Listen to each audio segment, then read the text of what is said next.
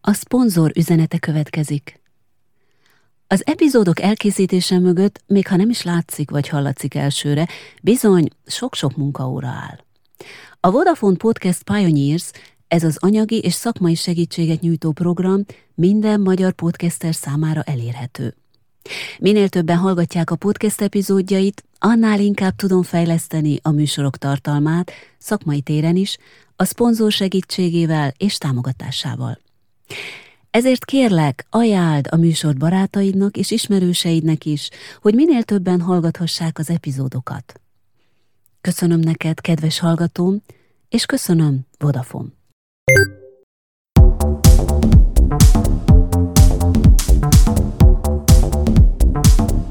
Ha érdekel, mi történik a földgolyó túlsó részén, ha nyitott vagy a miértekre, ha szeretsz elcsodálkozni a trendeken, és nem utolsó sorban, ha szeretnél inspirálódni, akkor maradj velem!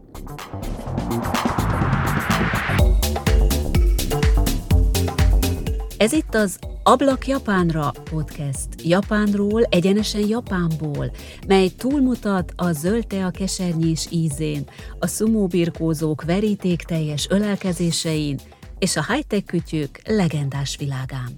Félretéve a kliséket, egy ablakot szeretnék nyitni neked a mai Japánból, a japán gondolkodásra.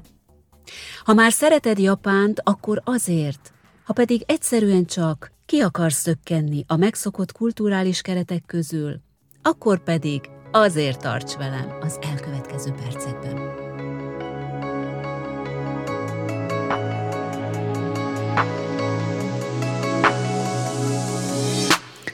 Az utóbbi időben egyre inkább elgondolkodom azon, hogy Japán, mint a nemzetközi közösség része, hogyan is viszonyul a világhoz, más országokhoz, és az elszigetelődött földrajzi adottságain túl, vagy éppen révén miben érdekelt, hogy aktív kapcsolatokat építsen a világgal. A mai epizódban tehát a Szigetországnak a nagy betűvel írt, külfölddel felvett, és a mai napig is fenntartott eh, kapcsolataira lennék kíváncsi.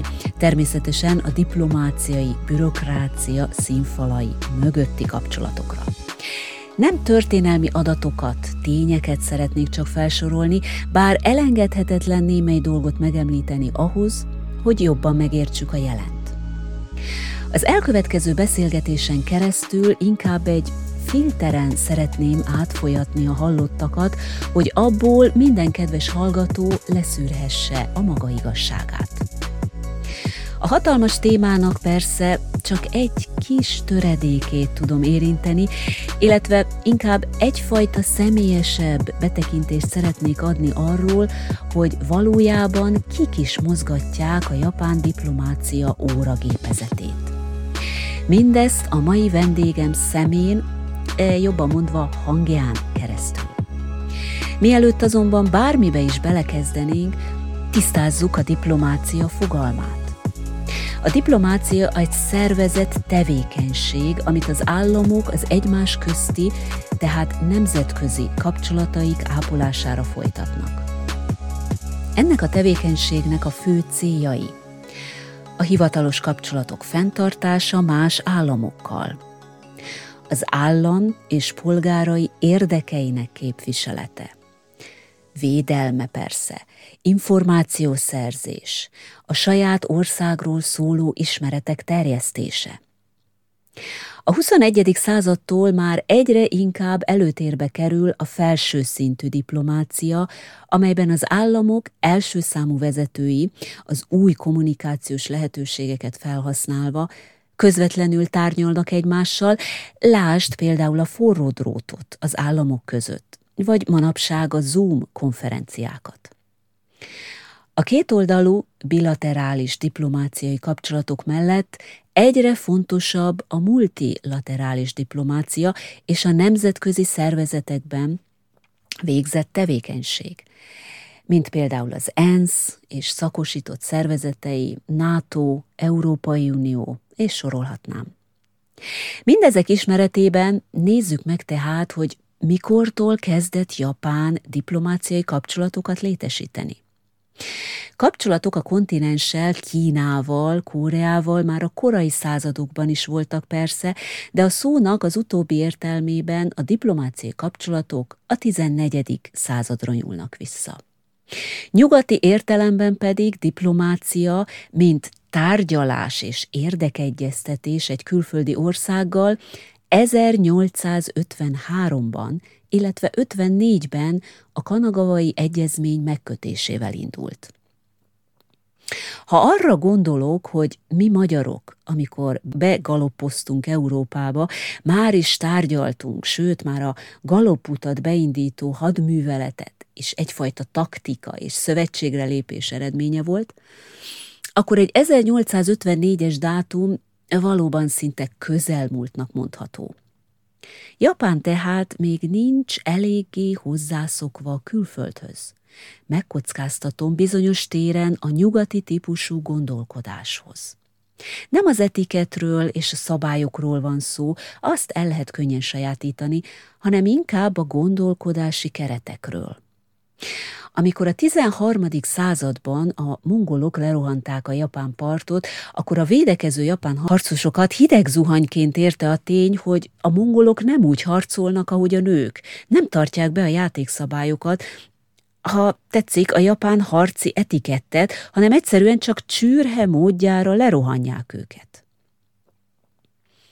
Aztán az első nagy próbáltatás amikor már a tárgyalóasztal mellől kellett helytálni, 1853-ban következett be, amikor is Perry amerikai kapitány megjelent négy fekete hajójával Japán partjainál.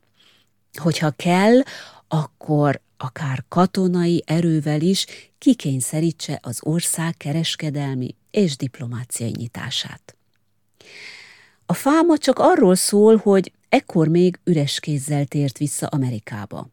Majd egy évvel később, 54. februárjában újra megjelent az Edo-öbölben, ez a mai Tokió, de a nagy kérdés, hogy vajon mi nem sikerült neki 53-ban?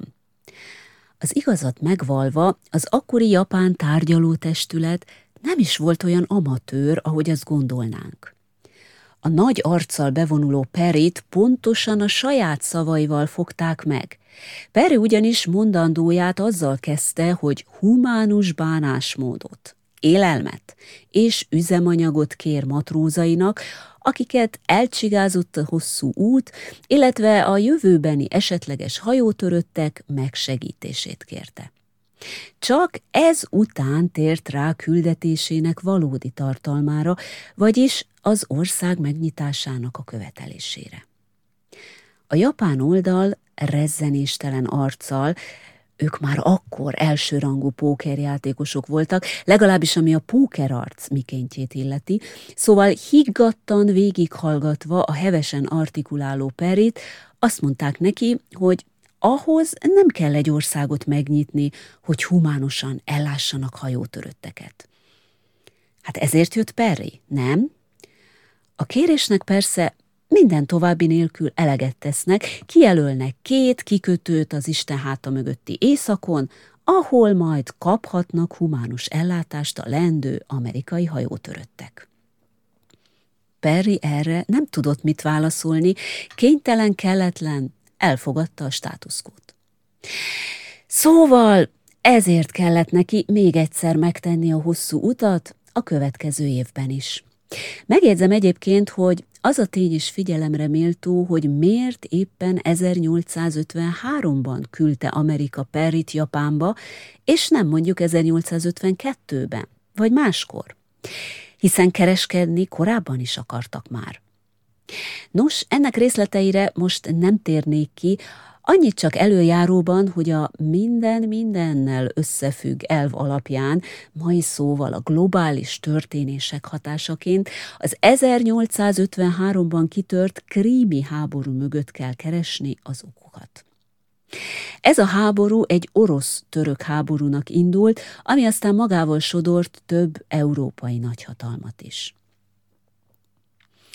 Japán Magyarországgal, pontosabban a monarchiával 1869-ben vette fel a diplomáciai kapcsolatokat, melyeket 1914-ig tartott fenn, majd egy kisebb cezúra után 1959-ben vett fel újra, és töretlen azóta is. A két ország között a diplomáciai kapcsolatok mellett kulturális, gazdasági és tudományos kötelék is van.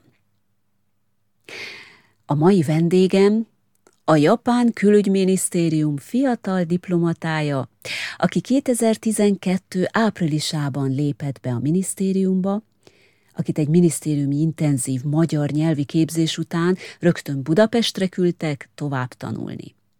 Itt aztán finomította nyelvtudását a Balassi Intézetben, illetve a Corvinus Egyetem kurzusait is látogatta, tanulmányai alatt, illetve után két évig a budapesti japán nagykövetségen is dolgozott. 2017-ben jött vissza Tokióba, ahol aztán férhez ment, majd megszületett a kislánya is.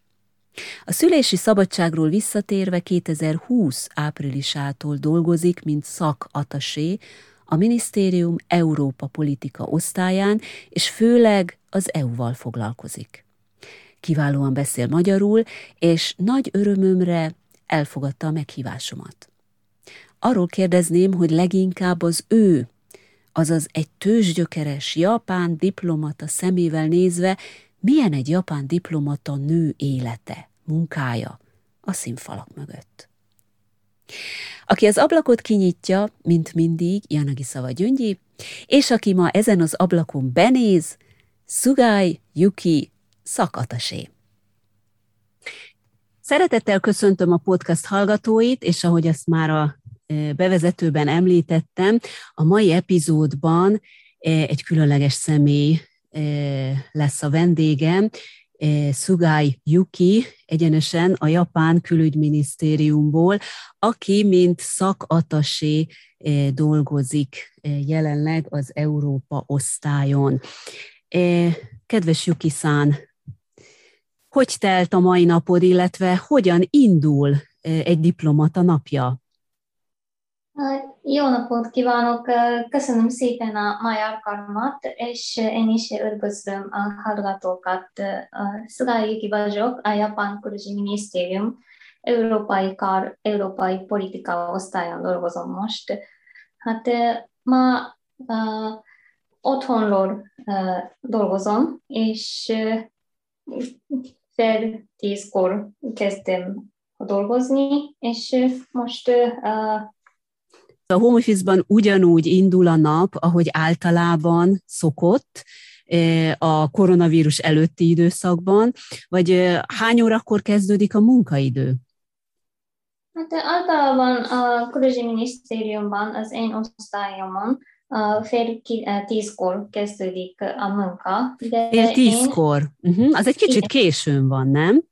Hát igen, a más minisztériumhoz képest is kicsit késő, hogy ne mindenki egyszerre az irodába megyen, és hát dugó legyen az állomáson.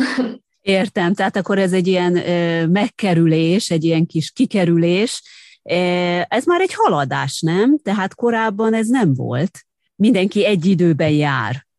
Több mint 20 évvel ezelőtt volt egy a vonati állomáson toxik gázzal.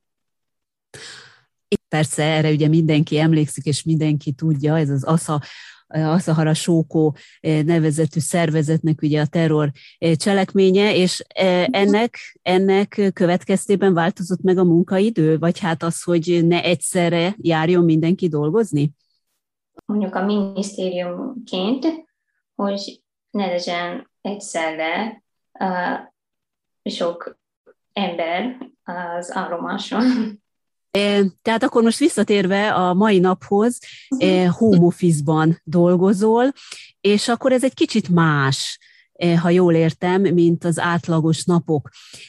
Ugyanúgy reggel vitted a gyermekedet az óvodába, ugyanúgy indult reggel, ugyanakkor keltél, mint általában szoktál, vagy mi a változás, hogy home office-ban dolgozol? Hát a nagy különbség, hogy nem kell ingázni, úgyhogy kicsit későbben is lehet felkelni. Mhm. Hát ez valóban, ez egy nagyon, nagyon jó dolog. Ez Igen. ilyen szinte hi, hihetetlen, hihetetlen Japánban. Ehhez gyorsan hozzászoktál?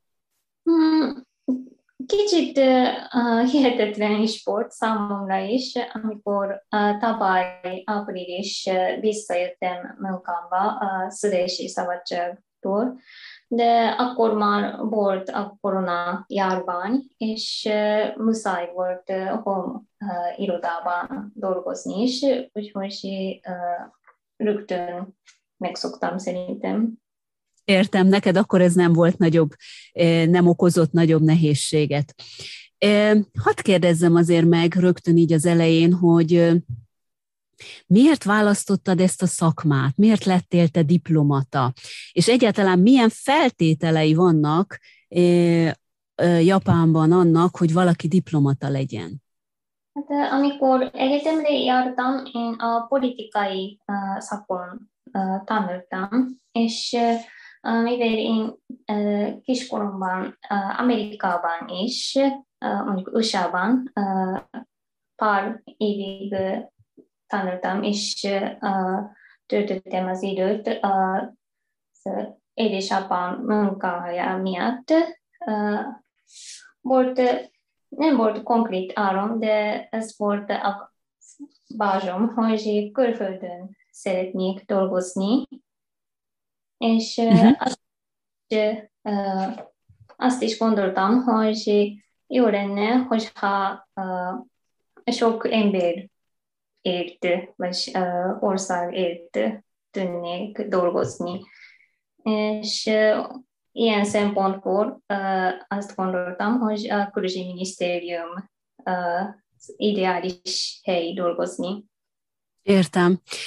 Most egy nagyon érdekes dolgot mondtál, hogy gyerekkorodban te külföldön is tartózkodtál, külföldön, Amerikában tanultál. Ezzel kapcsolatban kérdezném, hogy amikor visszajöttél Japánba, akkor volt-e neked valami olyan élményed, vagy úgy megfordult-e a fejedben, hogy hát Japánban ez nagyon más, mint Amerikában volt? Vagy hogy Japánban ez miért van így, és nem úgy, mint mondjuk Amerikában? Tehát voltak-e olyan ráismerések, vagy felismerések, vagy mondhatnám úgy is, hogy kultúrsokkok, amikor visszajöttél Japánba, hogy hát ez itt nagyon más ezzel kapcsolatban milyen élményeid voltak? De, uh, mondjuk én kétszer uh, voltam az USA-ban. Uh, egyszer, amit uh, öt évet uh, töltöttem Amerikában, uh, két éves koromtól uh, uh-huh. hét éves koromig, és uh, az uh, pont olyankor, amikor az, a gyerekek uh, iskolába kezdenek járni, úgyhogy az én első iskola tapasztalatom az Amerikában kezdődött, és mivel én a második osztályon átmentem a japán iskolába, az általános iskolába, ez nem magániskola volt, hanem mondjuk... Állami? Iskola? Igen, uh-huh. állami iskola volt, és ez tényleg volt kultúrsok, hogy uh-huh. mennyi más az iskola Japán. De abban mi volt? Mi volt konkrétan a kult neked, az, ami, ami nagyon nehezen szoktál hozzá? Uh, igen, mondjuk nem mondanám, hogy nehéz volt megszokni, de uh, mondjuk például um, az iskolában, uh, Japánban uh, gyerekek uh, tisztítanak. Uh, takarítanak. Igen, Aha. igen, takarítanak. Minden nap, így igen. van.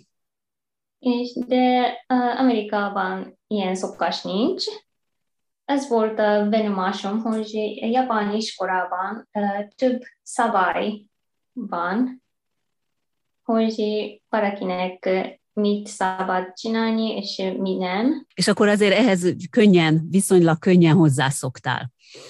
E, akkor ezek szerint, ahogy mondod, akkor neked már gyerekkorodtól kezdve egy kicsit így ki volt jelölve az út, hogy akkor te a diplomata pályára fogsz lépni.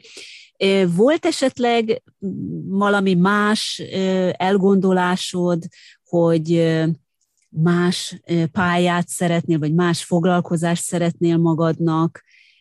Mi az, amit, amit szeretsz csinálni? Mi a hobbid például? Vagy mi az, ami még érdekel? Hmm, szeretem olvasni és utazni is, és mostanában fotózni is szeretek. Uh-huh. Hát ezt mondjuk foglalkozásként nehéz lett volna választani, e, igen, de, de hogy például voltak-e mondjuk nem tudom, színésznői ambícióid, vagy nagyon szeret, ugye azt mondod, hogy szeretsz olvasni, például, hogy írói ambícióid, tehát, hogy más irányú érdeklődési utad is volt-e, vagy hát ez a kijelölt ösvény, hogy akkor te most diplomata leszel, ezt úgy automatikusan el is fogadtad? Általános dolog, és Japán mi korszakunk lévő uh, embereknek uh, szeretem olvasni uh, képregényeket, mangákat, úgyhogy gyerekkoromban volt és áron, hogy legyen uh, Aha. képregényi író, de képregény író, manga rajzoló szerettél volna lenni.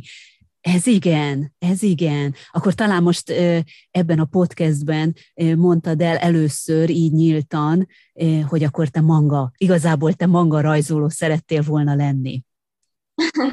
De ez derült ki, hogy szerintem nem volt annyira képes rajzolni. Vagy nem volt akkor a tehetséged ehhez. Értem.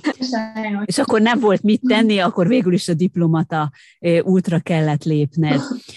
Azt mondd meg nekem, hogy mi kell ahhoz, hogy valaki diplomata lehessen Japánban? Tehát milyen képzésre van szüksége? Hová kell mennie. Megvannak-e határozva például, hogy milyen egyetemre kell menni, vagy bármelyik egyetemre lehet menni, utána van esetleg valamilyen speciális képzés, milyen a felvételi, ezek, ezek hogyan, milyenek itt Japánban? Hát, hogyha valaki diplomata szeretné lenni, akkor van vizsga, de szerintem nem mindig kell egyetem végzést szerezni, hogy diplomata legyen. Nem is kell egyetemi végzettség? Hát úgy tudom, hogy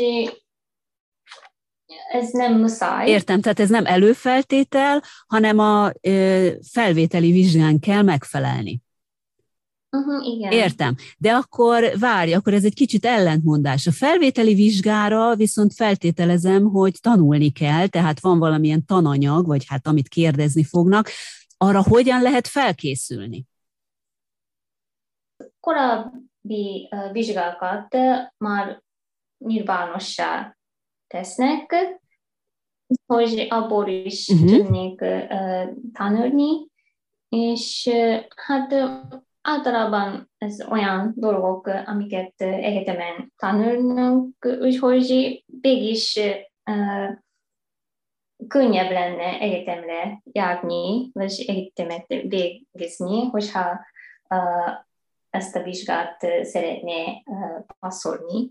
De Uh-huh, uh-huh. Letenni, a vizsgát letenni, igen. Értem. Tehát a lényeg az, hogy nem kell egyetemi végzettség ahhoz, hogy valaki diplomata legyen, hanem a vizsgán kell megfelelni.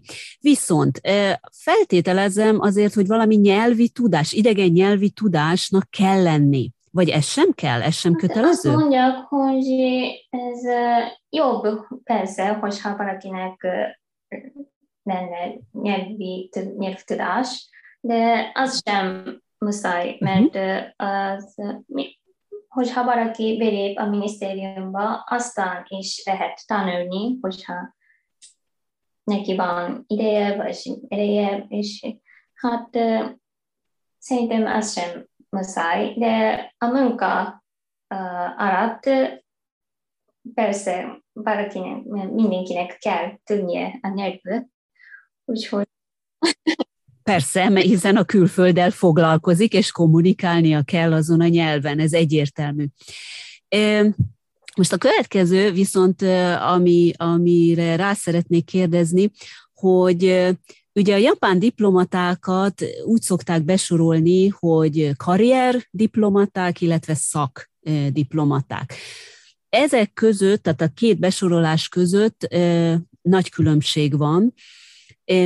Elmondanád, hogy a, mi, a, mi a legnagyobb különbség? Tehát kiből lehet egy karrierdiplomata, és kiből lesznek a szakdiplomaták?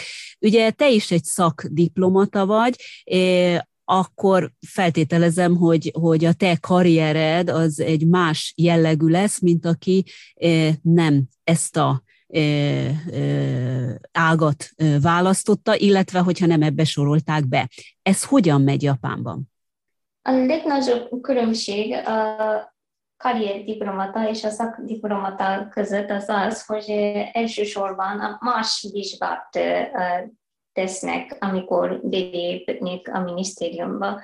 Munka közben az lesz a nagy különbség, hogy a karrierdiplomaták vezetői poszton lesznek majd a jövőben, de szakmai diplomata, mint ahogy szakmai, mivel ők szakmai diplomaták, különös ország vagy térségnek a, a specialistának kell lennie. Értem. Tehát akkor egy karrierdiplomata, ő, ő belőle válik külföldön akár egy nagykövet, első beosztott, tehát magasabb pozíciókba tud kerülni, illetve feltételezem, hogy bizonyos idő elteltével ugye a státusza így ennek megfelelően emelkedik. De gondolom én, hogy a karrierdiplomatáknak is nyelvi tudásra egyértelműen szükségük van.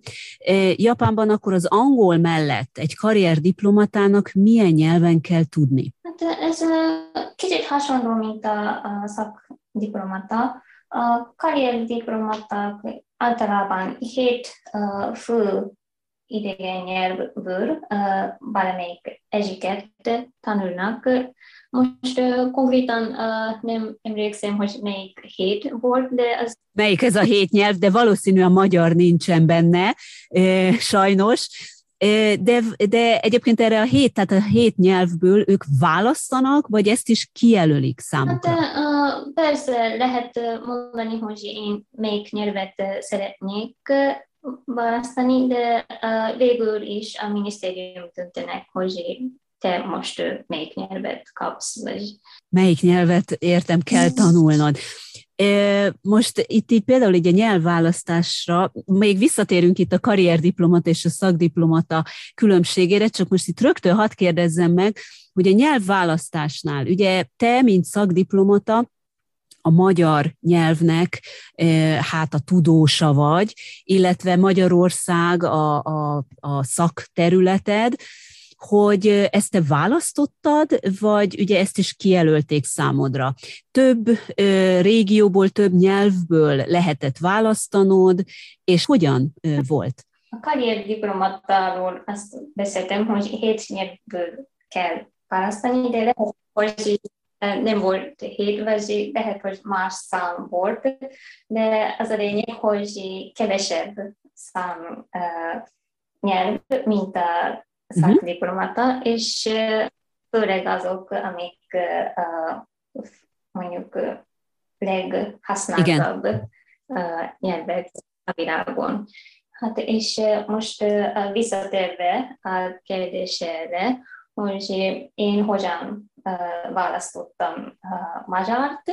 Hát amikor én vizsgáztam szakdiplomatáért, akkor néhány nyelvet kijelölték, hogy idén ebből választanak a új diplomaták.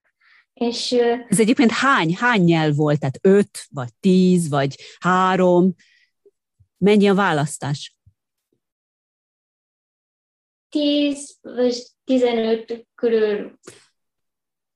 Az sok. Uh-huh. Az elég sok. Elég sok és, és akkor abból, abból tudtál valamennyit választani. Hányat lehet választani? Hát úgy emlékszem, hogy ötöt lehetett választani, de uh, amikor én vizsgáztam, az volt, hogy uh, nem volt, nem magyar volt kijelölve, de mégis meg, uh, kaptam a magyar. Akkor te nem választottad a magyart, hanem egyszerűen az eredményt, amikor megkaptad, akkor egy kicsit sokként ért, hogy nem is választottam a magyart, és nekem most mégis magyart kell majd tanulnom.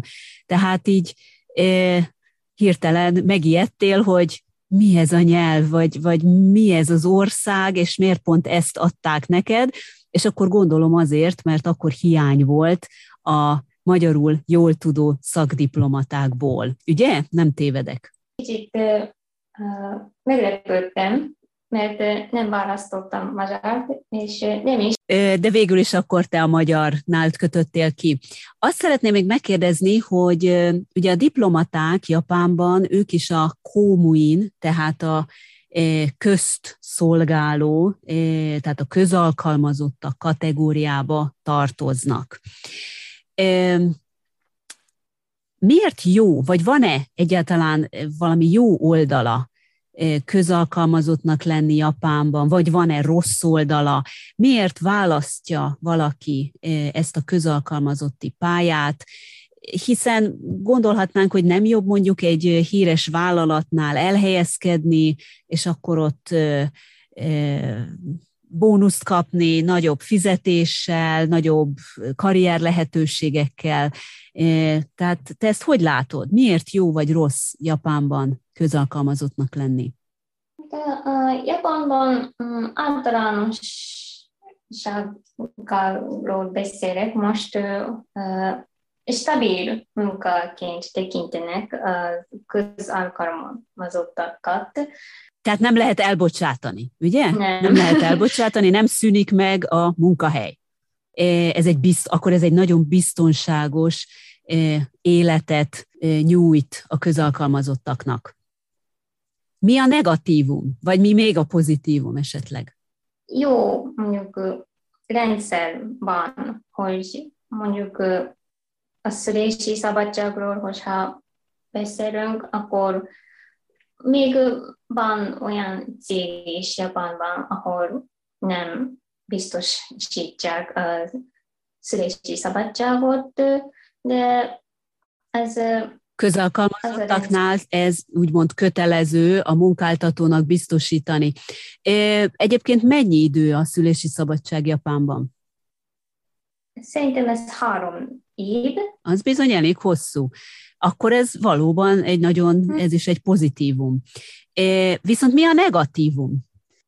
Most hát szerintem a japán hírekben is lehet hallani, hogy van olyan osztály is, ahol nagyon sok a munkája, és sokat túlórazni kell. Akkor a túlóra, a túlóra veszély az akkor ott van a közalkalmazottaknál.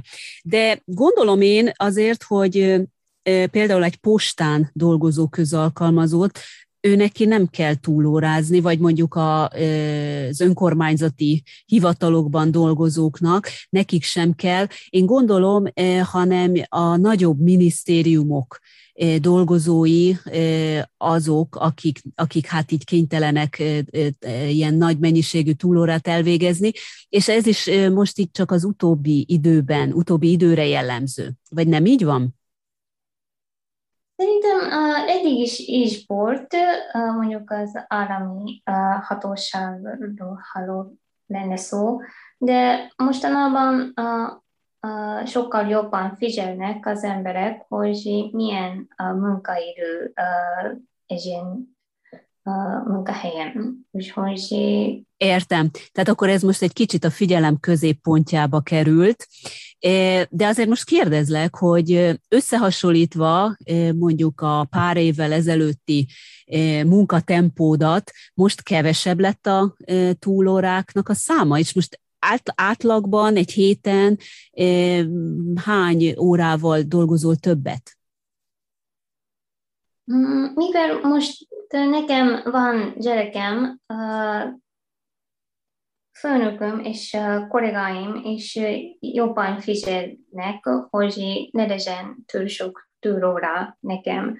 És az ők segítségével és a megértésével is kevesebb a munkám, de mondjuk, hogyha az egész minisztériumról lenne szó, akkor lehet, hogy nincs sok változás. Sok Uh-huh.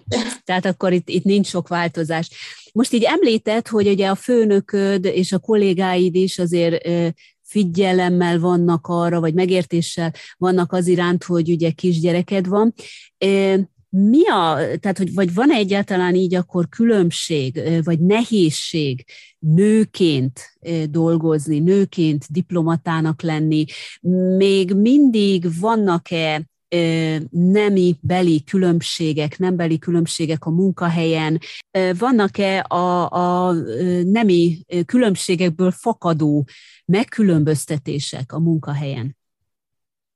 Hmm, szerintem uh, most a munkahelyemen uh, nincs különbség, hogy... Uh-huh, értem, tehát ugyanazt uh, a munka tartalmát tekintve is ugyanazt végzik a nők is, mint a férfiak, ugyanolyan, akár nehéz témákat is rábíznak a nőkre. Egyébként mennyiben számít a munkahelyen eltöltött idő és a tehetség?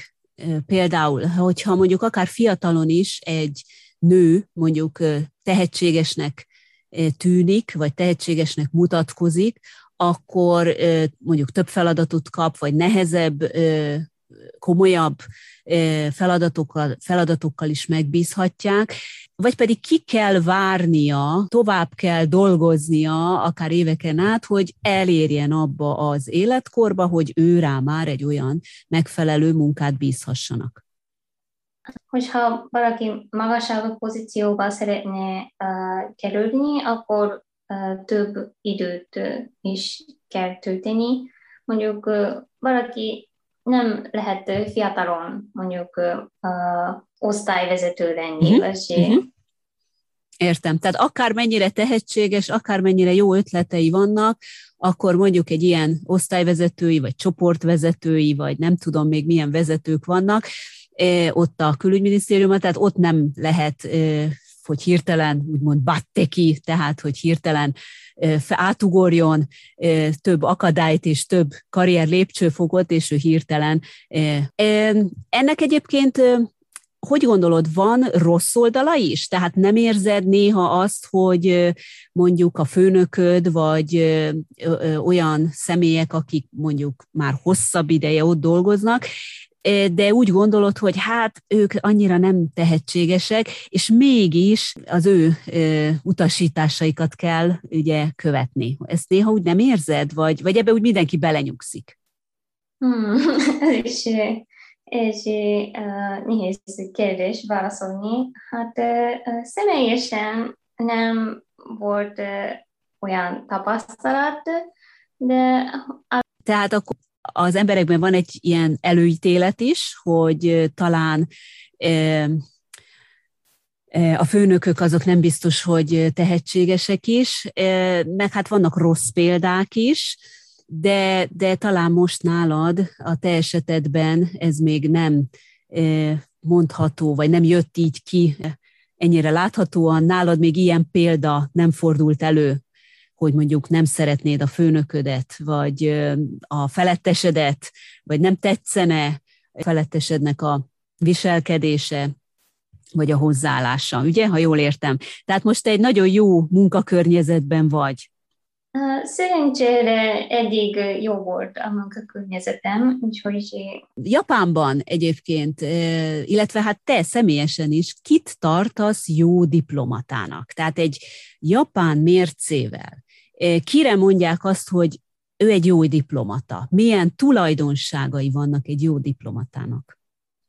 Hmm, hát a diplomata feladat az sok fajta van, és sokféle. Mondjuk például valamelyik jó kapcsolattal lévő országokkal kapcsolatot épülni, az is és feladat, és az is és feladat, hogy valamelyik rossz kapcsolattal való országot, azt a kapcsolatot javítani, de ha, ha nagyon egyszerűen mondanám, akkor jó diplomata az olyan ember, aki nagyon megbízható, nem csak a külföldi diplomata számáról, hanem a kollégája uh-huh. számáról is, uh-huh. szerintem. Uh-huh kollégája számára is. Tehát a japán oldal számára is megbízható, és a külföld számára, külföldi oldal felé is megbízható. E, ez a megbízhatóság azért e, mit jelent e, konkrétan? Tehát itt azért gondoljunk arra, hogy a diplomáciában azért kicsit ravasznak is kell lenni néha. Ez alatt azt értem, hogy nem szabad ugye kimutatni a valódi szándékokat, tehát ezzel már a másikat egy kicsit úgy, hát csúnya szóval élve, egy kicsit becsapják, kicsit megtévesztik, ami már azt tehát ez ugye ellentétben van azzal, amit mondasz, hogy megbízható.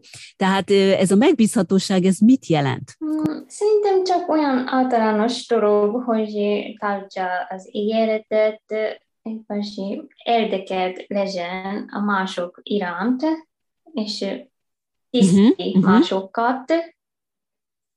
Tiszteljen másokat, értem. Igen. Hát ezek azért úgy általános, ez valahol minden, így a világban elvileg minden diplomatának kellene, hogy, hogy legyen egy jellemzője. Viszont arra is azért rákérdeznék, hogy csoportban kell akkor ezek szerint dolgozni. Tehát a diplomatáknál is én feltételezem, hogy bizonyos témákról, ügyekről, akkor egymás között egyeztetve, megbeszélve döntenek. Olyan jellegű egyéni döntések, vagy egyéni akciók, hogy ilyen csúnya szóval éljek, ezek nem nagyon fordulnak elő. Japánban? Vagy vannak azért mégis? És ha vannak, akkor ezt hogyan ítélik meg? Mert hát hiszen a történelemben azért voltak olyan esetek, gondoljunk csak a második világháborús vízumokat, zsidóknak ugye vízumokat, rengeteg vízumot kiállító Sugiura konzulra, aki nem kapott igazából a központtól engedélyt arra, hogy ezeket a vízumokat kiállítsa, de ő mégis látva ugye a helyszínt akkor, az akkori helyzetet, ő mégis úgy döntött saját szakállára, hogy kiállítja ezeket a vízumokat, és, és hát most így utólag ugye az ő neve egy így már beíródott a japán diplomácia nagy könyvébe is. Tehát itt visszatérve még egyszer, hogy, hogy lehet-e azért egyénileg is tevékenykedni, vagy mindig csoportban kell működni? Hmm, szerintem, mivel és diplomata és országot képviselőként tevékenykedni muszáj, ez nagyon fontos, hogy csoportként dolgozni, és hát sokat tárgyalni és vitatkozni hogy legyen egy pozíció Japán országként. Uh-huh. Tehát akkor itt is egy egyeztetési folyamat megvan, ugyanúgy, mint ugye a japán vállalatoknál is. De az, ahogy mondta, ez nem egy könnyű dolog megegyeztetni és pozíciót. Mondjuk Japán külügyi minisztériumban is több ezer ember dolgoznak, úgyhogy hát nem mindig több ez les ember kell saját véleményt mondani, és problémának persze, de mindig és problémának tudással rendelkező emberek próbálkoznak megegyeztetni. Véleményt egyeztetni, értem. Ugye most elmondtad, hogy itt Japánban, a külügyminisztériumban ez hogyan működik. Akkor, amikor a japán diplomaták kikerülnek külföldre, tartózkodásra, ami egyébként itt Japánban elég hosszú, mert akár 7 évre is ugye kiküldetésbe mehetnek valamilyen országba valahová, és akár onnan is aztán egy másik helyre átmehetnek. Tehát ezzel csak azt akarom mondani, hogy az anyaországtól, Japántól elég hosszú időre eltávoznak, el tudnak távozni, hogy hogyan változik a hozzáállásuk a munkához, a mentalitásuk, a külügyminisztériumban eltöltött idő alatt, az, amikor itt dolgoznak, belföldön, és amikor külföldre kerülnek. Tehát én gondolom azt, hogy a kontroll külföldön is valószínűleg megvan, persze természetesen, de nem annyira erős, mint itt Japánban, a külügyminisztériumban. Akkor egy kicsit lazábbak lesznek a diplomaták külföldön? Hmm, lehetséges, mert persze kevesebben vannak a nagykövetségen az emberek, mint a Tokióban, a minisztériumban. De hát mindig a Tokiói Külügyi Minisztériumtól is kérnek véleményeket a külföldön lévő nagykövetek, vagy nagykövetségek, és szerintem a nagykövetségen belül nagyobb szabad tere van Uh-huh, uh-huh. Persze, természetesen, tehát akkor ott már az egyéni network építésre is azért lehetőség nyílik. Viszont most az jutott eszembe, hogy vajon Japánban, és itt most nem csak a diplomaták, hanem a közalkalmazottak általánosan mondva is, hogy hogyan tudják megőrizni ezt a közt szolgáló mentalitásukat. Tehát az, hogy nem veszítik el a kontrollt, és nem az jön elő, mint külföldön, és itt most nem csak a magyar viszonyokat említeném, ugyanúgy a franciát is lehet említeni, vagy, vagy bármely más európai országban, hogy amikor az ember például bemegy egy hivatalba ügyet intézni, akkor nem azt érzi, hogy a közalkalmazott, tehát ugye az ablak mögött ülő emberek vannak érte, hanem ugye neki kell inkább alkalmazkodni, várni, kivárni azt, amíg, addig, amíg az alkalmazottak mondjuk a saját telefonjaikat intézik, vagy beszélgetnek, vagy éppen esznek, vagy bármit csinálnak, tehát van Európában, vagy nem csak Európában, máshol is akár, van egy olyan mentalitás itt a közalkalmazottakkal kapcsolatban, itt főképp mondom az ilyen, ilyen ablaknál ülők, tehát akik, akik valamilyen papírmunkát végeznek, hogy hát ők határozzák meg úgymond a menetet, ők azok, akik irányítják a dolgokat, és nem ők vannak a kliensekért, az ügyfelekért, hanem hát az ügyfeleknek kell kivárni. De viszont itt Japánban ez nem jellemző. Sőt, nem is, nem is azt mondanám, hogy nem jellemző, hanem egyáltalán nincs ilyen, eh, hanem tényleg az van, hogy akárhova bemegy az ember, egy postára, egy eh, eh kerületi hivatalba, vagy bárhová, akkor elmondják azokat a dolgokat, hogy hogyan kell kitölteni egy papírt, vagy olyan dolgokat is még hozzátesznek, amit, amiről az ember nem tud, vagy nem tudható. Tehát ez mondjuk egyszerűbb így csinálni, vagy az ügyintézést tessék így csinálni, mert így egyszerűbb. Ugye ez máshol nincs. Tehát Japánban mi ez a mentalitás? Hogyan tudják az ember, hogyan ö, ö, nevelik rá talán, vagy mi, mit, mi van a fejükben az embereknek, ö, hogy ne kerüljék meg ezt, vagy ne csináljanak a saját ö, munkájukból egy ilyen kis királyságot? Hmm. az is egy nehéz kérdés szerintem.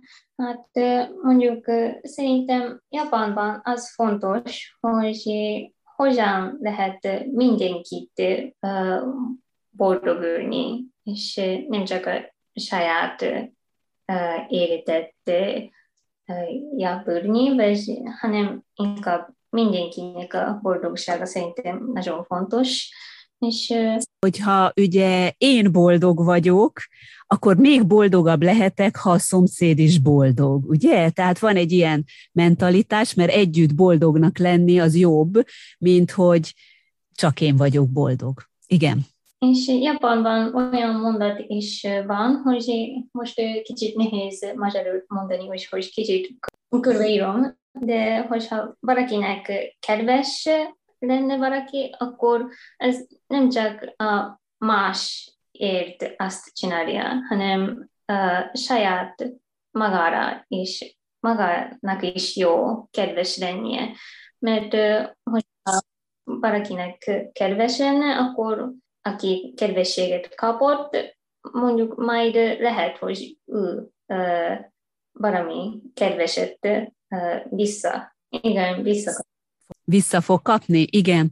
Most most nagyon, valami nagyon nagy életbölcsességet mondtál egyébként, mert pont ez, ami manapság Magyarországon is egy, egy ilyen életfilozófia, hogy ne csak mi magunk érezzük, vagy egyáltalán az, ha mi adunk, ugye saját magunk adunk valakinek, azzal mi magunk is boldogok lehetünk, és ugye ha adunk, akkor majd fogunk kapni is, hiszen az egész egy ilyen áramban működik, és ugye ezt Japánban hát már itt akkor több éveze, évezredek óta ezt már alkalmazzák, vagy hát legalábbis még a jelenben is ez megvan, és él, és működik. Egyébként, amit így most mondtál, ezt a mentalitást akkor már a gyerekek az óvodától kezdve magukba szívják.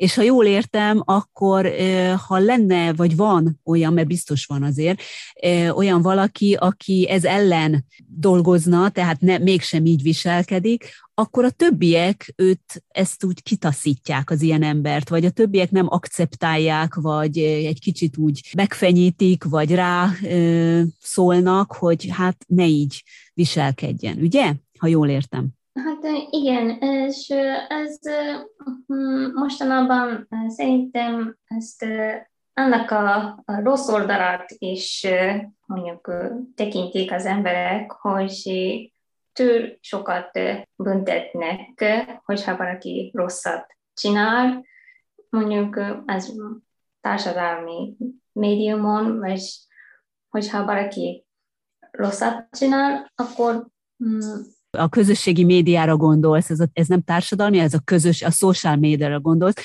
Oldalakon, igen, amit mondasz, hogy akkor mi, mi történik? Ez is fordul néha mostanában. Hát lehet, hogy eddig is volt, és most csak jobban megjelennek, de néha tudunk nézni, hogy uh-huh. valakit túlzáson büntetnek, vagy kritizálnak. Igen, kritizálnak, lehúrogják, igen, megtám, hát ugye támadják social média felületen. Igen, tehát ez is ugye hát világméretű jelenség, Japánban is ez megvan. A külfölddel kapcsolatban még Ugye ez van Japánban, tehát a japán diplomatának az attitűdje, a viselkedése és egyáltalán a munka módja, tehát hogy hogyan dolgozik, Viszont amikor egy külföldi diplomatával kerül kapcsolatba, ugye minden régió a világon belül, minden régiónak megvan a sajátossága, a, és így gondolom én természetesen az egyes országoknak is a e, diplomáciai attitűdje és a diplomatáknak a viselkedése.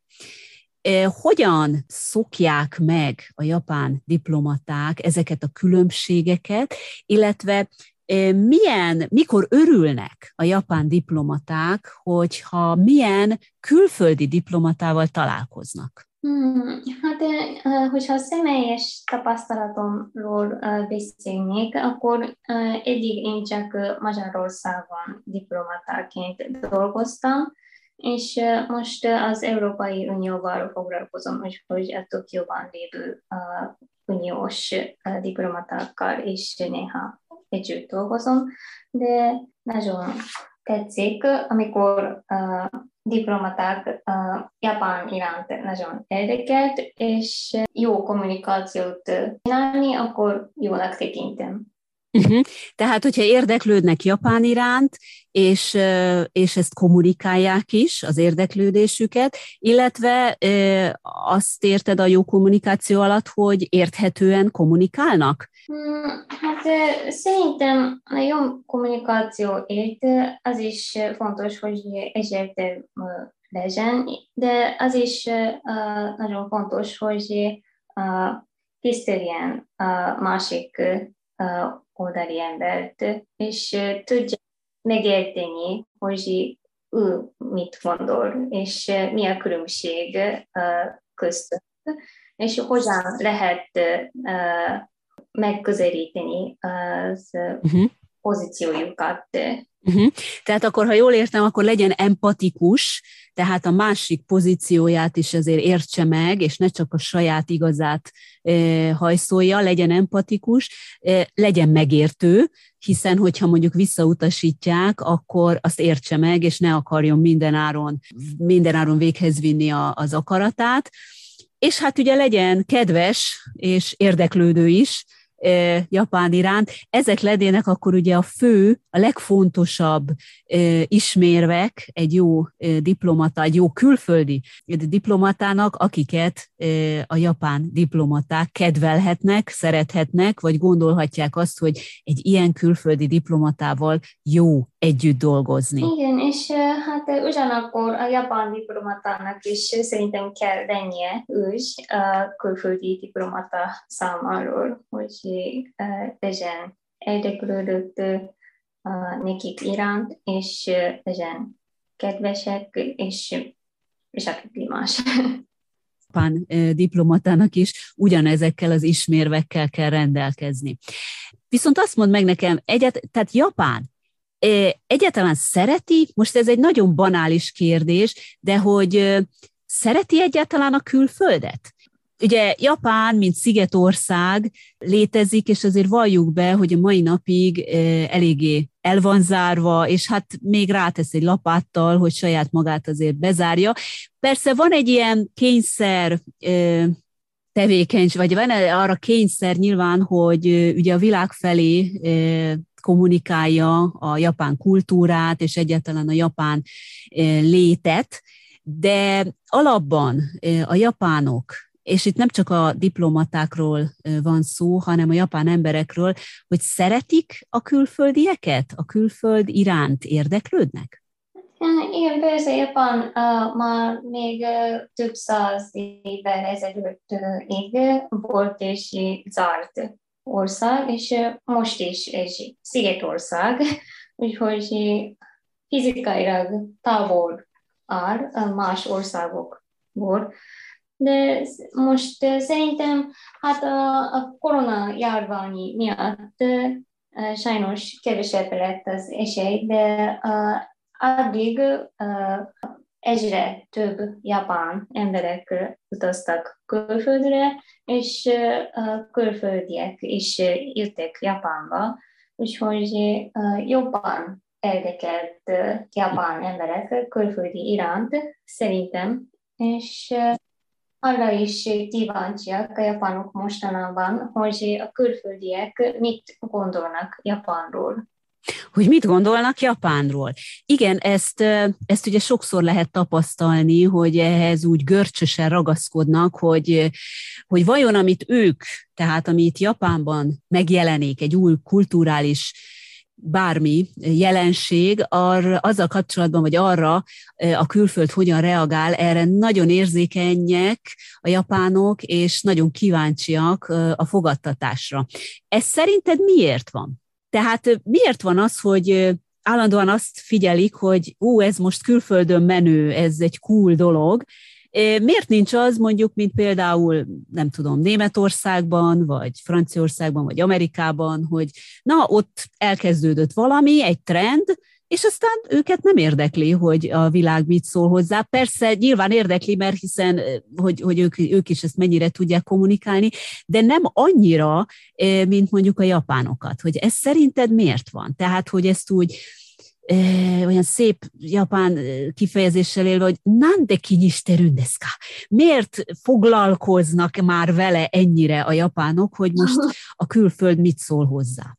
Hmm, szerintem hmm, ez kicsit kapcsolódik azzal, amit mondtam elején, hogy japánoknak fontos mindenki boldogsága, úgyhogy az azt jelenti, hogy mindenki mit gondolja, az nagyon fontos japánok számára. És, Értem, tehát akkor beveszi Japán az egész világot ebbe a körbe, hogy, hogy hát mindenki legyen boldog. Ha mi japánok valamivel kapcsolatban úgy érezzük, hogy jó, akkor szeretné, hogy ez az egész világnak jó legyen. Mm, lehet, hogy ez kicsit más. Túlzás, túlzás, igen, ezt már itt egy kicsit túlfokoztam. Igen, tehát eddig nem megy a dolog, de iskolán és osztályról, hogyha gondolunk, akkor uh, nagyon fontos, hogy figyeljünk a tanárra, hogy ő mit mond a gyerekeknek, és a gyerekek csináljon jó dolgot, amit a tanár jónak tartják. Nem akarnak ellenkezni.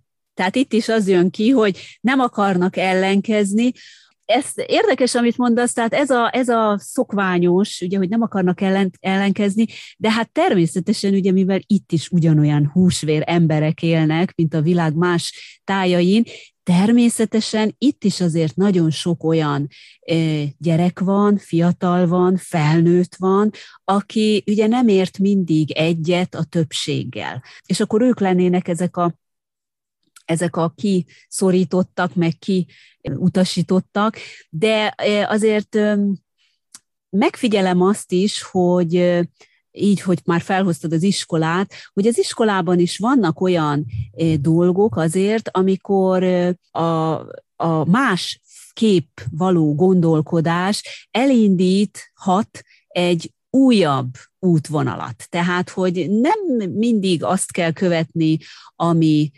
idáig volt, hanem akkor lehet újítani. A epizódban az oktatással, oktatásról beszélgettem már Sakai Keikóval, ugye a budapesti iskola japán iskola igazgató helyettesnőjével, és ott is felkerült ez a téma, hogy a japán iskolákban minden évben, vagy hát két évenként az osztályt ugye megkeverik és hát a tanárok is változnak, így akkor az osztálytársak is változnak.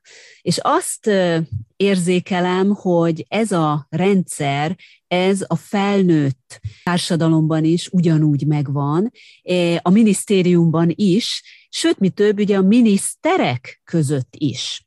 Ez alatt azt értem, hogy egy olyan miniszter, aki mondjuk korábban a külügy minisztere volt, az most jelen pillanatban egy teljesen más témakörnek a minisztere, amihez hát így laikusan azt mondaná az ember, hogy ő ér. Tehát felteszem a kérdést, hogy ő biztosan ért ehhez, hogy meg tudja válaszolni azokat a problémákat? Mert hiszen Európában többnyire úgy választanak minisztert, hogy egy témának, az adott témának abban jártas, annak egy szakértője, vagy akár éveken keresztül ugye abban dolgozott.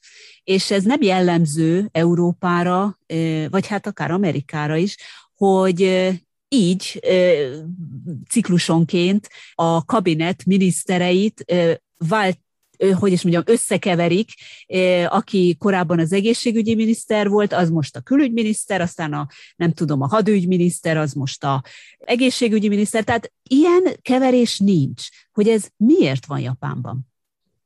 Hmm, a politikai dologról uh, nem um, könnyű nem politikai részről szeretném ezt kérdezni, hanem hogy ez a módszer, hiszen ez már akkor az iskolában is megvan, hogy ez a módszer, ez megmarad, vagy akár egy céget is lehetne említeni, hogy az áthelyezések, tehát ugye ott is négy évenként, akárhány évenként megvannak az áthelyezések, és egy adott osztályról egy teljesen más osztályra kerül át az illető, és akkor ott, ott teljesen ő az újonc, vagy hát úgy érezheti, hogy a nulláról kell kezdeni az egészet, de hogy ez miért van? Szerint ez egy személyes véleményem, de gondolom, hogy szerintem a szakmai ismertség az persze fontos, de ugyanakkor az is fontos, hogy mondjuk más véleményeket, vagy más témáról tudjon valaki Értem, tehát akkor sokoldalúbbá válhatnak így ugye a gyerekek is, és a felnőttként pedig ugye hát nem akarnak úgymond szakbarbárokat nevelni, hogy csak egy területhez ért, és más dologhoz nem.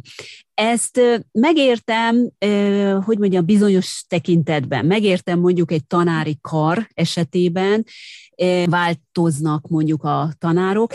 Na de akkor, amikor egy országot irányítanak, és egy miniszterről van szó, akkor azért elgondolkodtató, hogy hogy egy olyan pozícióba, tehát egy olyan miniszterséget kap valaki, amihez, hát hogy is mondjam, eddig még, vagy amiben eddig még nem volt annyira jártas, mert akkor ezek szerint úgymond dolgozva tanulja meg a dolgokat, na de hát itt azért felmerül a kérdés, hogy erre van-e idő, meg hogy kell-e egyáltalán erre így időt pazarolni, és nem inkább egy olyan embert kellene választani, aki eleve a témának a tudósa, vagy jó ismerőse.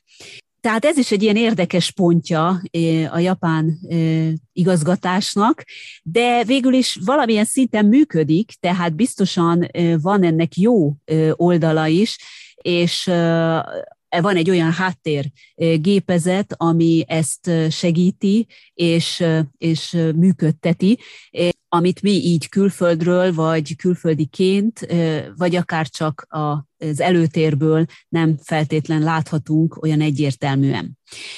Most, amit még szeretnék tőled kérdezni, hogy te most jelenleg ugye az EU-nak a szakdiplomata készítesz jelentéseket, és egyáltalán az EU dolgait figyeled, és ezzel kapcsolatban dolgozol.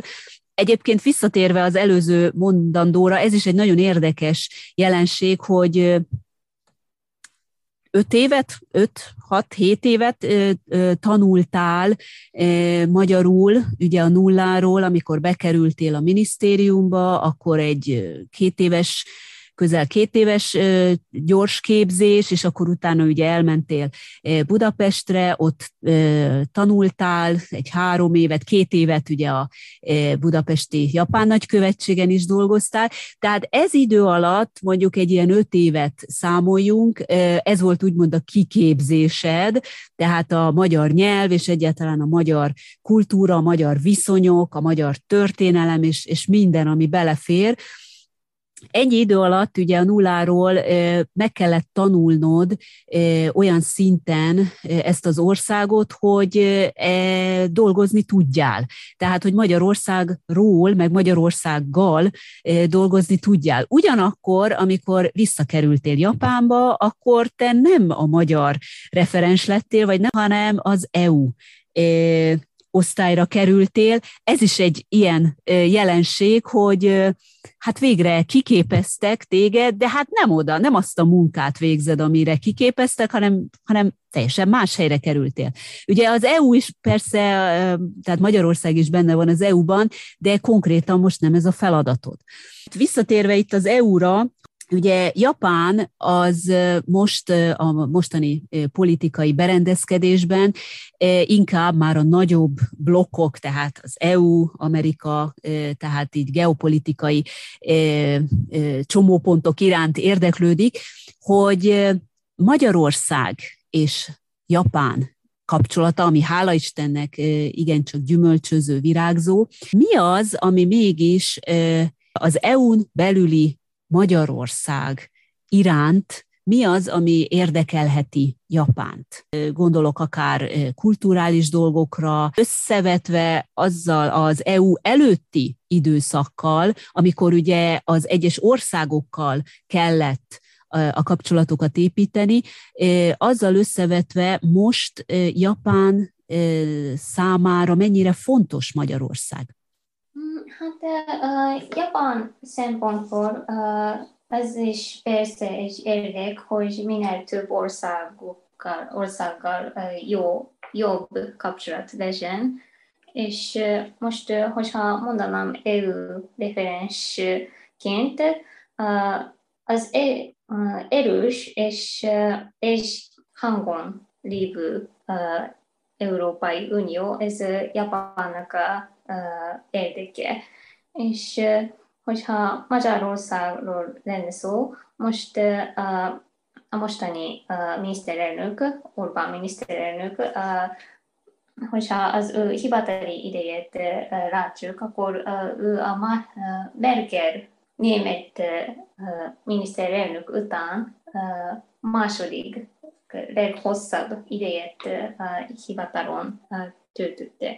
És abból is nem csak Magyarországon belül, hanem az EU-n belül is nagy hatása van szerintem neki, és mindig erős üzenete van nem csak az magyaroknak, hanem az európai népeknek. És most személyesen arra figyelek, hogy magyar kormánynak a álláspontja, vagy az, mondjuk az Orbán miniszterelnöknek a, a üzenete milyen hatása lenne az Európai Unió jövőjének jövőjére.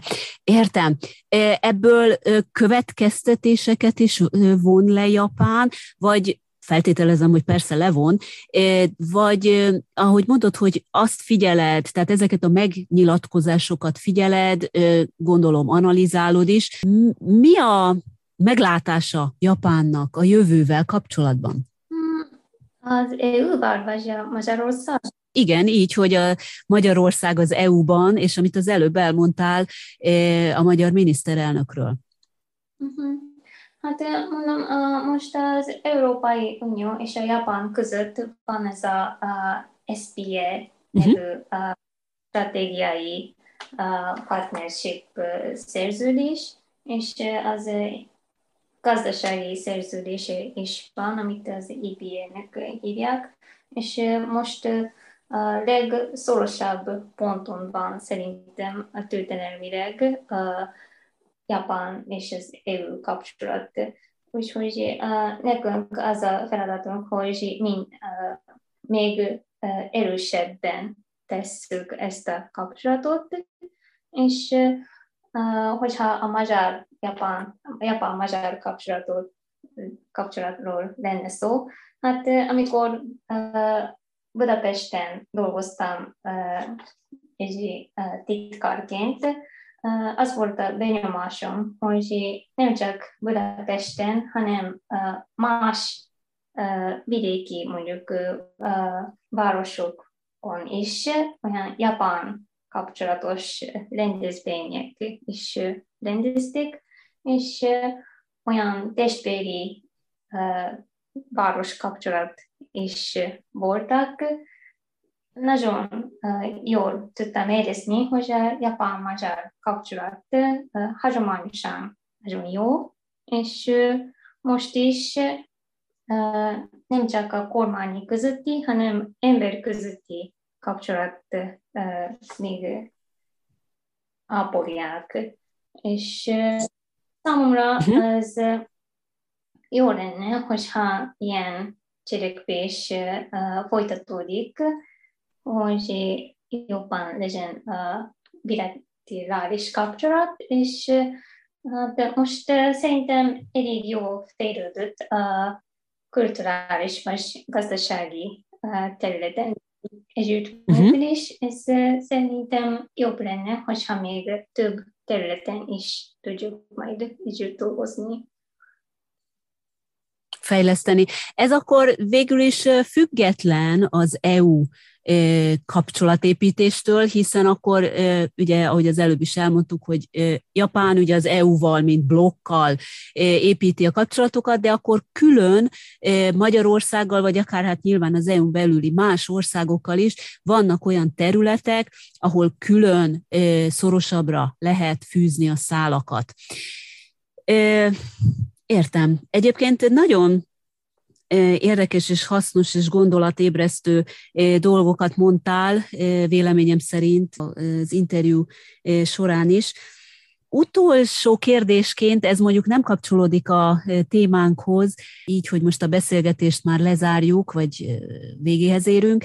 Azt szeretném megkérdezni tőled, hogy mint japánként is akár, amikor eszedbe jut Japán, külföldre utazol, ne talán hosszabb ideig külföldön tarkodol, tartózkodsz, eszedbe jut Japán, akkor Japánhoz te milyen színt társítasz? Hmm. Hát én a szülővárosom, ez Shiganeku prefektúra, ahol uh, olyan rizs mező, mező van, és uh, hát uh, kicsit vidék ként is lehet mondani. Nagyon szép kék ég van, és hogyha uh, Shiga prefektúráról lenne szó, akkor ott van a legnagyobb tó Japánban, uh, Biakónak hívják, úgyhogy um, nekem mindig van ez a kép, hogy uh, kék ég és tó és zöld rizsmező. Értem, tehát most a kéket és a zöldet említetted, de hogyha csak egy színt mondanál, akkor melyik? Mm, akkor inkább a kéket mondanám. Akkor inkább a kéket. Nagyon szépen köszönöm. Még egyszer köszönöm az interjút, és további jó munkát, és további kellemes, szerencsés, sikeres kapcsolatépítést kívánok az EU-val is, és természetesen Magyarországgal is. Hallottál róla, hogy Japánban? Ez itt a Hallottál róla, hogy Japánban című visszatérő hírmorzsa blokk, a podcasten belül, melyben érdekes, még akár meghökkentő dolgokat, újdonságokat szeretnék röviden bemutatni, amelyekről kizárólag itt, az Ablak Japánra podcastben lehet hallani.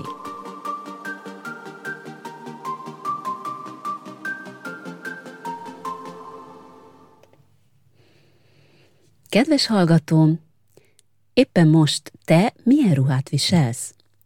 Vajon környezettudatosan gondolsz-e az öltözködésedre? Nem tudom, hogy tisztában vagy-e azzal, hogy amíg a PET palackok és üvegek újrahasznosítására, gyűjtésére számos törvény vonatkozik, addig a divatiparra, ezen belül is a hatalmas mennyiségben termelődő textilszemétre kevesebb figyelem jutott eddig. Magyarországon személyenként jelenleg 10 kg használt ruha termelődik évente, és ennek csupán csak a töredékét gyűjtik be szelektíven. Ehhez jönnek még hozzá a tonnányi használt ruhák Nyugat-Európából, amelyek a magyar turkálók bázisát képezik. A begyűjtés viszont garantáltan fel fog pörögni, mert néhány év múlva, 2025-től az Európai Unió területén kötelező lesz szelektíven gyűjteni a textil hulladékot. Azt egyelőre nem tudni, hogy ez hogyan is fog megvalósulni. Egy lehetséges forgatókönyv szerint a hulladékgazdálkodást 35 évre állami koncesszióba akarja kiadni a kormány, és ennek egy része lehet majd a textilek visszagyűjtése is. Az viszont tény, hogy a használt ruha válogatásához és értékesítéséhez is komoly szakmai háttérre és kereskedelmi tudásra van szükség. Tudni kell, hogy egy ruhadarabnak az égetőbe kell menni, vagy géprony legyen belőle, vagy akár első osztályú, márkás, újból értékesíthető használt ruha. Ma tehát a használt ruhák piaca egy növekvő iparág, amelyben jelenleg évente körülbelül 4 millió tonna ruha forog. A divatmárkák nagy felelőssége, hogy mintegy 40 százalékkal többet gyártanak, mint amennyit eladnak. Több kelet-afrikai országban már betiltották, hogy európai használt ruhát importáljanak. Ennek több oka is van. Egyfelől már ott sem tudnak mit kezdeni az oda özönlő használt ruhákkal, másfelől a rendkívül olcsó import a helyi kereskedők és kézművesek piacát rontja. Már Kínában is egyre nagyobb problémát okoz az, hogy mit csináljanak akár csak az országban keletkező textilhulladékkal. És miközben egyre nő a textilhulladék mennyisége, egyre több ország zárja le a határait a már nem hordott ruhadarabok feléjük hömpölygő áradata előtt. Mindez pedig az EU-ban keletkező hulladék elhelyezését nehezíti meg. Hozzáértők szerint hosszú távon az elemi szálbontásban lehet a jövő. Ez egy olyan eljárás, amelyel alkotóelemekre tudják bontani az alapanyagokat. Viszont a textiltermékek újrahasznosításának egyik legnagyobb kihívása az, hogy kevert szálból készülnek. A környezetvédelmi tanácsadók azt mondják, hogy csak akkor minősül gazdaságilag fenntarthatónak a használt ruhabiznisz, ha a gyártó is és a forgalmazó is beszáll. A lebontáson túl a mikroműanyagok kérdése egy teljesen más megközelítést kíván. Hisz minél többször mosunk ki egy ruhát, annál több mikroműanyag távozik belőle. Akkor itt most már vajon pontot is tehetünk az ire? Azt tehát tudjuk már, hogy a világ ruhaipara haldoklik. Eszméletlen mennyiségű ruhát gyárt az emberiség, melynek nagy részét el sem adják. Japánban sincs ez másképp, évente 3,6 milliárd darab ruhát importálnak, melyből 1,3 milliárd marad eladatlanul az üzletek polcain. Ebbe még belegondolni is egy erőszaktétel, nemhogy feldolgozni a környezetünknek. A nagy ötlet mögött, amiről most beszélni szeretnék, egy japán startup alapító áll – Suzuki Moto úr már hét éve dolgozott egy textilkereskedelmi vállalatnál, amikor önállósodott, és 2006-ban megalapította saját vállalkozását, a több funkciós anyagot gyártó HAP Kft-t. A KFT nagy újítása a Cabarrus névre keresztelt varázsanyag, nagyon sok mindent tud, és Suzuki azóta is folyamatosan dolgozik a további fejlesztéseken. De mit tud hát ez az anyag, mitől olyan különleges? Egy a világon egyedülálló technikáról, az úgynevezett fotokatalizátoros technikáról van szó, mely akár tíz új funkciót is kölcsönöz az anyagnak. És hogy mi ez a tíz tulajdonság? Hát először is a gyors száradás. Egy gyorsan felszívja az anyag a nedvességet, lásd izzadságot, azaz gyorsan biztosít száraz érzetet a viselőinek. Hűvösség érzet érintéskor. A forró nyári melegben az anyag érintése egy lágy, hűvös érzetet biztosít. Hát nem elhanyagolható szempont ez sem. UV-védelem. Hatékonyság az erős napsugárzás ellen. Nincs több hozzászólni való. Nem látszik át? Az anyagon nem látszanak át az izzadságfoltok, és nem ütnek át egyéb nedvességfoltok sem. Csökkenti az izzadságfoltok pillanatnyi megjelenését, szinte észrevétlenné teszi a nedvességfoltokat. Ez tulajdonképpen az előző tulajdonságot egészíti ki eltünteti a kellemetlen szagokat. Az anyag szálaihoz tapadt szag részecskék lebomlanak. Inaktivál bizonyos vírusokat és baktériumokat. Meggátolja a baktériumok szaporodását. És most jön a nyolcadik pont, pollenellenes. Nehezen tapadnak meg az anyag felületén a pollenek. Ez egy nagyon jó hír az allergiásoknak öntisztító funkcióval rendelkezik, elég az anyagot vízzel benedvesíteni és fényre tenni, nem eszik, nem iszik. A szennyeződés, valamint a kellemetlen szag észrevétlenül lebomlik. És az utolsó, de nem a legelhanyagolhatóbb, a bolyhosodásmentesség. A bolyhók, szörgomolyok nehezen tapadnak meg, illetve egyáltalán nem is alakulnak ki az anyag felszínén. Ráadásul Suzuki nagyszerű találmánya lehetővé teszi azt is, hogy mindezeket a funkciókat hozzáadjuk a már meglévő ruháinkhoz, kedvenc darabjainkhoz is. Suzuki meg van győződve arról, hogy más cégek ezt az eljárást nem tudják lekopintani. Ezért aztán nem is akarja szabadalmaztatni a csuda anyagot, mondja ő, mivel ha megtenné, akkor a szabadalmaztatási eljárás során részletes leírást kellene benyújtania az innovációjáról, ami pedig előbb-utóbb a gyártási titok kiszivárgásához vezet. Suzuki tisztában van a tényel, hogy hiába fejleszti tovább a csodaanyagot, az nem lehet hatékony addig, amíg globálisan nem épülnek ki a megújult textilipar nemzetközi szabványai. A HAP Kft. elkezdte tehát kidolgozni a szabvány meghatározásokat is, együttműködik a japán Shinshu Egyetemmel, illetve más skandináv egyetemekkel és kutatóintézetekkel. A közös szabványfeltételek a következőkben foglalhatóak össze.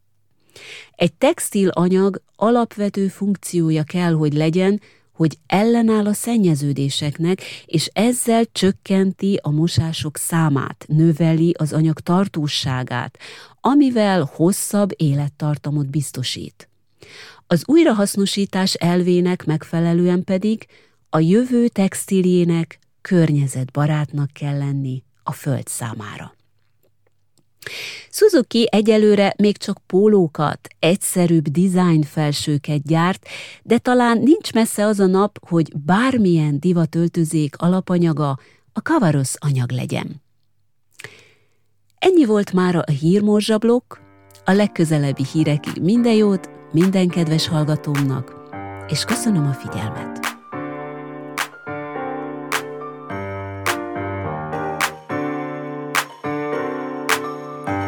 Kedves hallgatóm, ez volt az Ablak Japánra podcast Janagi Szava Gyöngyivel, Japánról, egyenesen Japánból. De ahogy észrevetted az epizódból, nem is csak Japánról van szó.